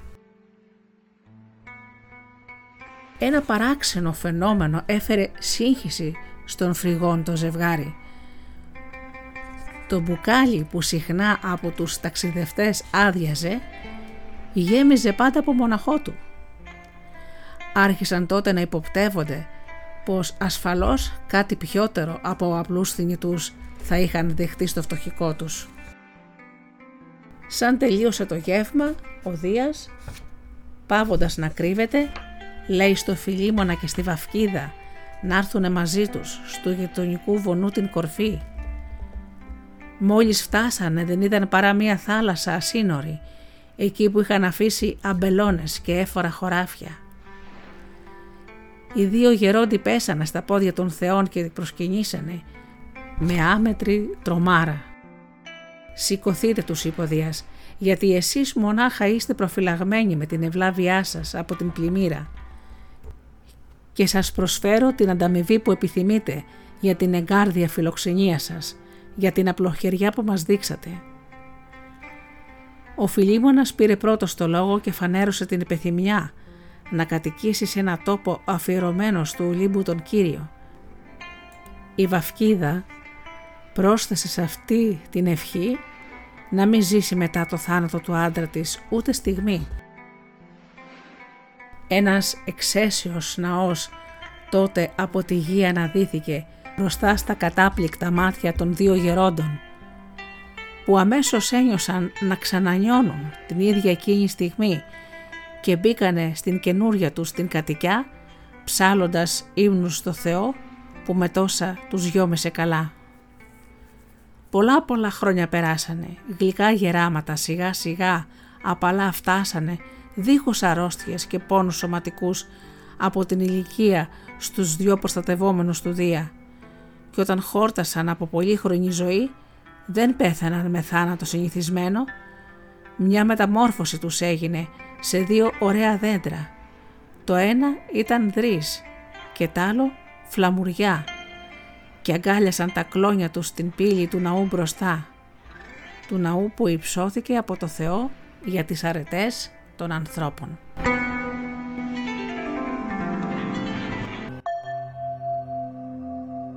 Μια παλιά ιστορία που έγινε της μόδας ακόμα και στα θρηνητικά τραγούδια του Μεσαίωνα είναι μια από εκείνες που πρέπει βέβαια να γνωρίζουμε επειδή οι ποιητές σε πολλές εποχές κάναν υπενιγμούς σε τούτη την περιπέτεια.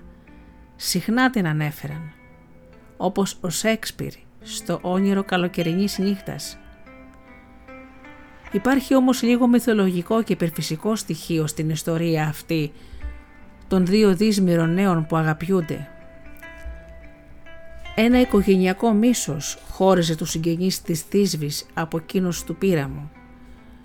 Μακριά από κάθε ιδέα να σπαστούν τούτη την εχθρότητα οι δύο νέοι της Βαβυλώνας, αντίθετα τόση αγάπη ένιωσαν ο ένας για τον άλλον που αποφασίσανε να φύγουν μαζί και παρά των γονιών τους τη θέληση να παντρευτούν. Σαν το αποφασίσανε αυτό, δώσαν ραντεβού έξω από την πόλη σε κάποια απόσταση από τον τάφο του Νίνου, κάτω από μια μουριά. Η Θήσβη έφτασε πρώτη. Η βρυχθή μιας Λένας την ανάγκασε στα πόδια να το βάλει και μέσα στην τρομάρα της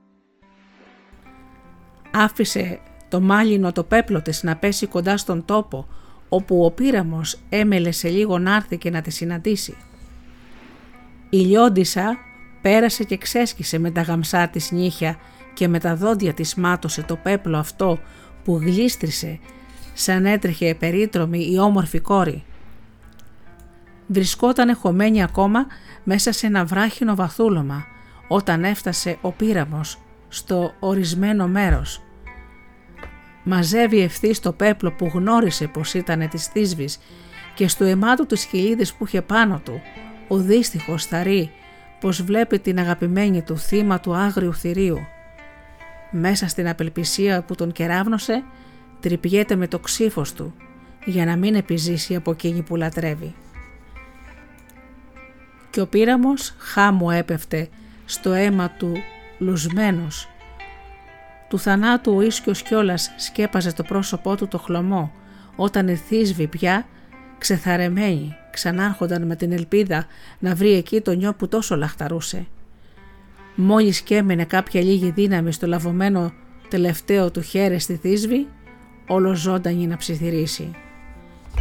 Και αφού ο πύραμος πέθανε, θύμα της αγάπης του για αυτή, εκείνη πια δεν ήθελε τούτη τη ζωή και αδράχνοντας από κάτω το σπαθί που εκείνος είχε μεταχειριστεί, βαθιά στο στήθος στόχωσε με τη σειρά της και ανακατώθηκε το αίμα τους που πλημμύρισε τη γη. Ως τότε, προσθέτει ο μύθος, η μουριά είχε κάνει καρπούς λευκούς, αλλά παιδί οι ρίζες της ποτίστηκαν από τον δύο εραστών το αίμα, δεν βγάζει τώρα παρά κόκκινα μούρα, που ο χυμός τους έχει το χρώμα που έχει το αίμα.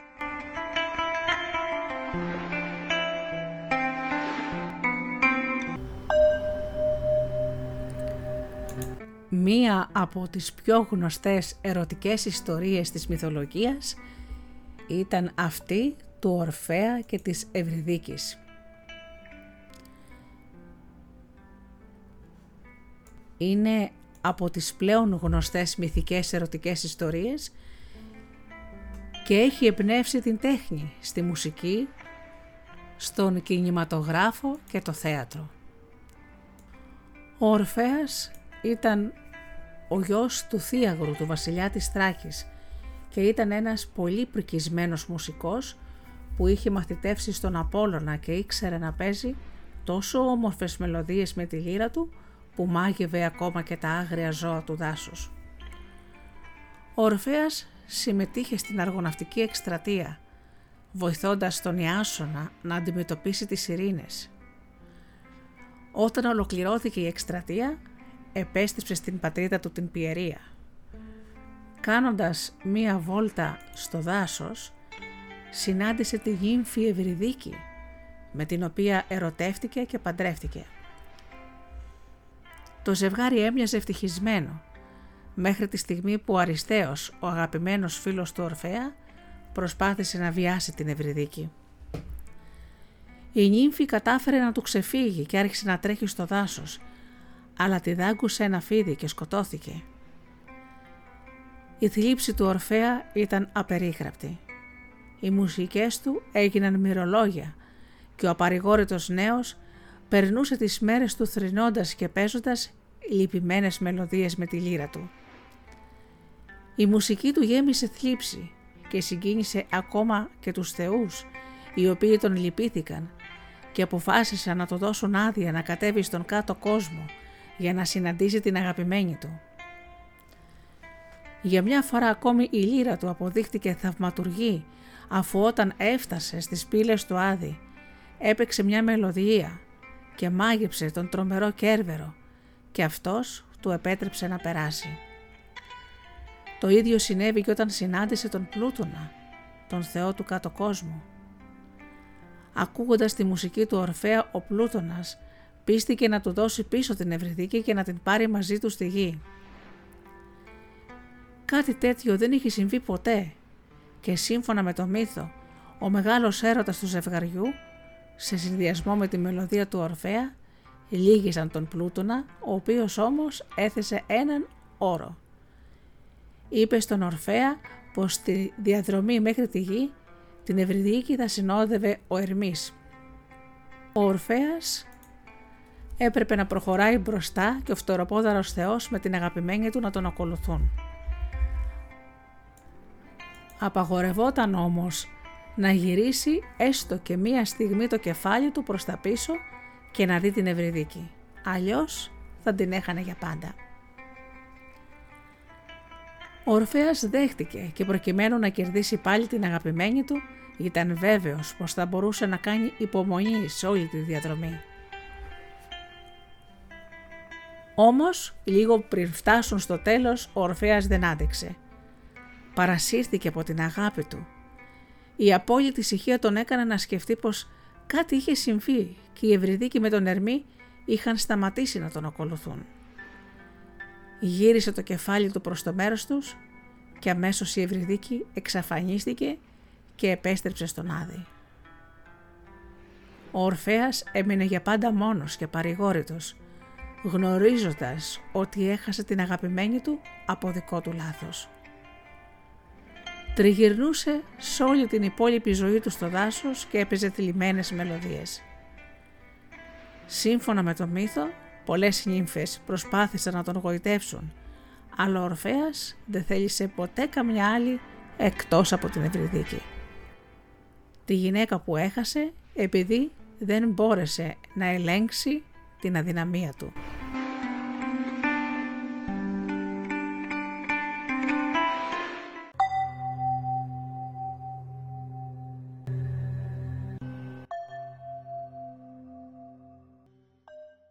Όταν κάποιος θέλει να παρομοιάσει την αφοσίωση ενός ζευγαριού του ενός με του άλλου, λέει πάντα για παράδειγμα την ιστορία του Οδυσσέα και της Πινελόπης.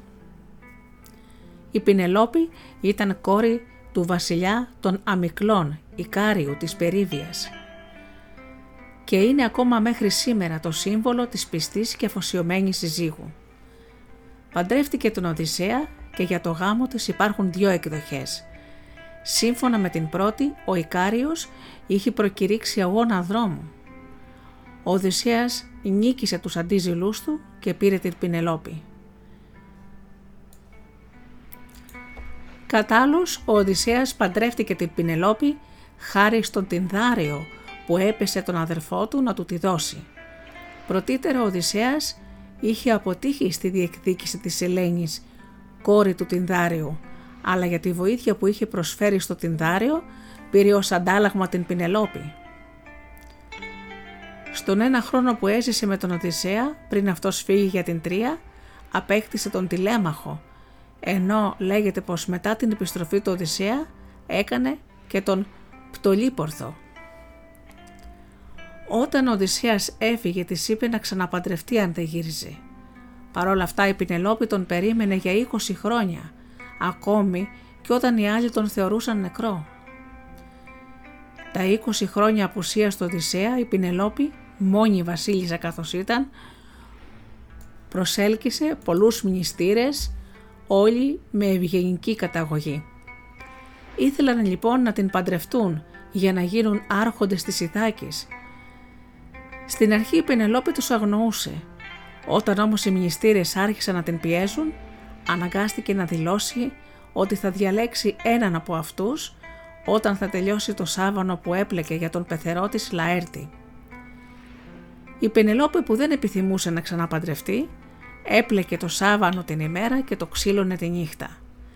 Αυτό συνεχίστηκε για πολλά χρόνια, κατά τα οποία οι μυστήρες έτρωγαν και λαιλατούσαν την περιουσία του Οδυσσέα, μέχρι που κάποια μέρα η υπηρέτρια η Μελάνθη την πρόδωσε. Τότε αναγκάστηκε να ανακηρύξει αγώνες τοξοβολίας για να παντρευτεί τον νικητή. Εκείνη όμως την στιγμή είχε επιστρέψει ο Οδυσσέας και πήρε τη μορφή ενός γέροντα και ζήτησε να λάβει μέρος στους αγώνες τοξοβολίας. Να πω ότι ο Οδυσσέας είχε ένα τόξο που μόνο εκείνος μπορούσε να λυγίσει. Όλοι οι μνηστήρες προσπάθησαν να λυγίσουν το τόξο και να βάλουν τη χορδή αλλά δεν τα κατάφερε κανένας. Φυσικά τα κατάφερε ο Οδυσσέας. Και με αυτόν τον τρόπο σκότωσε όλους τους μνηστήρες και ξανακέρδισε την Πενελόπη και τη συζυγική τους Ηρεμία και Γαλήνη.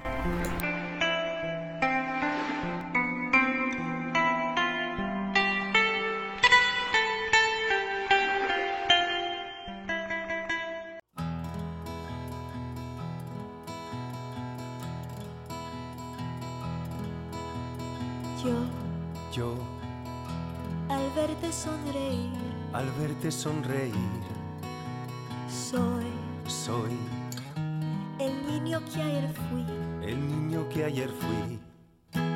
Sí, yo velo por tus sueños. El miedo no vendrá y así sabrás lo bello que es vivir. Caen. Caen. Mil lágrimas al mar. Mil lágrimas al mar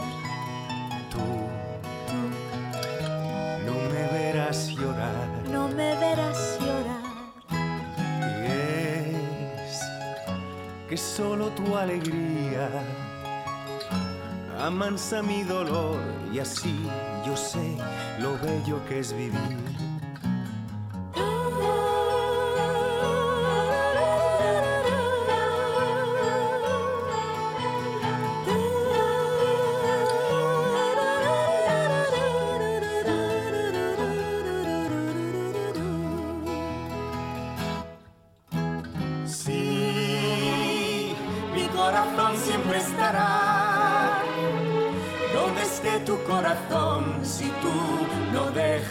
De luchar. Y nunca pierdas la ilusión. Nunca olvides que al final habrá un lugar para el amor. Tú, tú, no dejes de jugar. No dejes de jugar. De soñar. Pares de soñar. Que una noche la tristeza se irá sin avisar y al fin sabrás lo bello que es vivir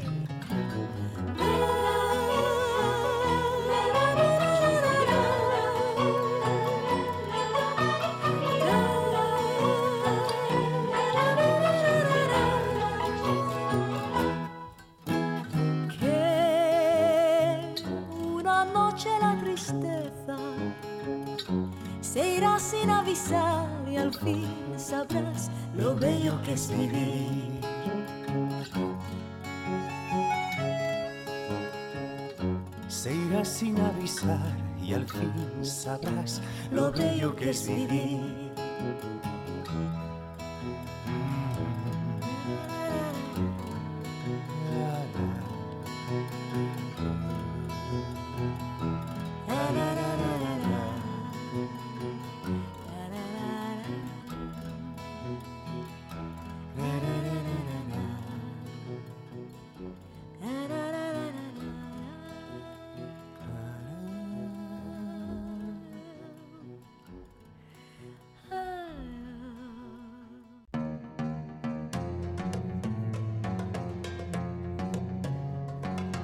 Αγαπημένοι μου φίλοι, η εκπομπή «Μύθοι και πολιτισμοί» με τη Γεωργία Αγγελή στο μικρόφωνο έχει φτάσει στο τέλος της.